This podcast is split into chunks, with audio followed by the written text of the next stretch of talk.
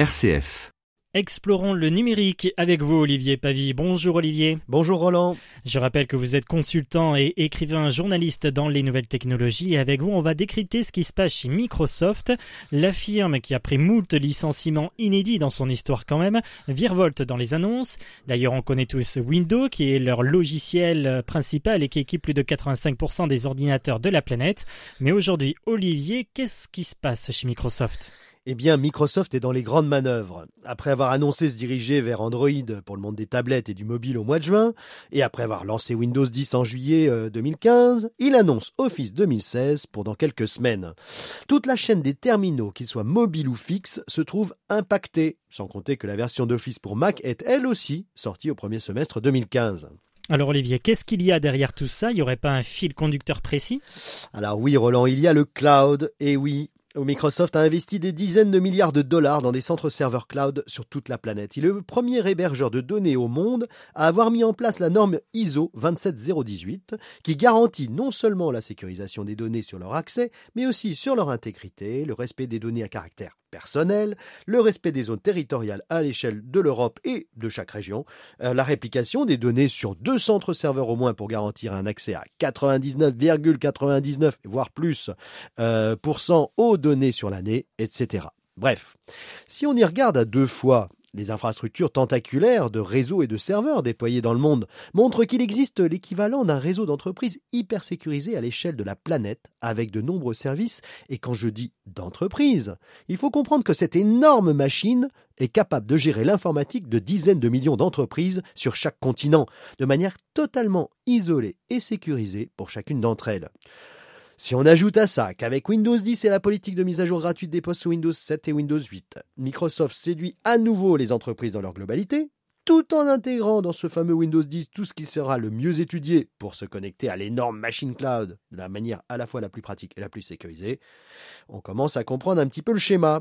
Alors ensuite, on ajoute euh, Microsoft Office, dernière version, qui va tirer au mieux parti de l'énorme infrastructure en termes de services. Et là, je parle pour les professionnels, car Microsoft Office, c'est pas uniquement Word, Excel et autres PowerPoint. Dans le modèle cloud, pour les entreprises qui s'appelle Office 365 Business Premium. Alors je précise parce qu'en fait euh, Microsoft euh, a beaucoup d'offres autour d'Office 365 qui sont pas forcément très claires.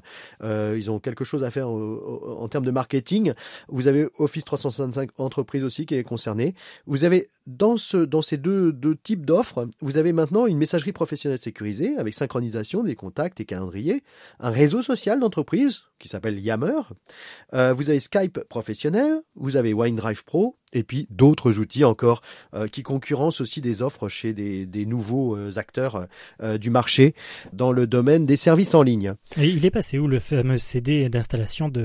Ah mais c'est une bonne question ça, de Microsoft Office Oui. Ah bah écoutez, il n'y a plus grand intérêt à acheter un, Microsoft Office en boîte parce qu'il est accessible via un abonnement cloud qui va coûter entre 8 et 12,50 euros par mois, bon ah, ça dépend en fonction des options, pour disposer à la fois en permanence de la toute dernière version d'Office, mais et alors que ce soit sur Mac ou PC, hein, je veux dire. Euh, ensuite, mais aussi des, services en ligne, donc de, messagerie sécurisée, de vidéo, d'audioconférence, de stockage d'au moins d'un téra, un téra de octet dans un disque externe, etc. Euh, en plus, euh, ce qu'il faut voir, c'est que Office n'est payant que sur PC ou Mac et peut être installé sur 5 postes. Donc euh, bon, c'est pratique, euh, euh, puisque de plus en plus, on peut avoir un poste à la maison pour travailler, un poste, etc. Et il est gratuit sur Android et iOS pour iPhone et iPad. Ce que j'entends bien, c'est que cette gratuité d'un côté, les 8 à 12 euros de l'autre, enfin Microsoft rabaisse un petit peu ce prix et se met de manière abordable pour tout le monde. C'est déjà très intéressant. Mais Olivier, en résumé, pour le consommateur final et en l'occurrence pour les entreprises, qu'est-ce que ça signifie?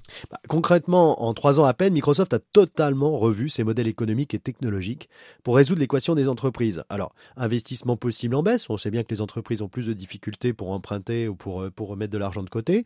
Nécessité de disposer d'outils de haut niveau de manière agile, c'est-à-dire en fait euh, de, de, pouvoir euh, sans engagement, euh, ne pas avoir d'engagement à long terme et puis dimensionner en fonction du nombre d'employés. Par exemple, vous avez 10 employés un jour, 20 employés un autre jour et puis plus que 5 un autre, vous pouvez, enfin bon, je parle un, jour, hein, vous pouvez réduire le nombre de licences ou l'augmenter et sans avoir besoin de redimensionner un serveur qui coûte très cher. Redimensionner un serveur. Quand vous passez de 10 à 20 employés, vous allez redépenser 6 000 ou 7 000 euros. Hein. Donc, vous voyez, il y a tout, ce, tout cet aspect-là qui est intéressant.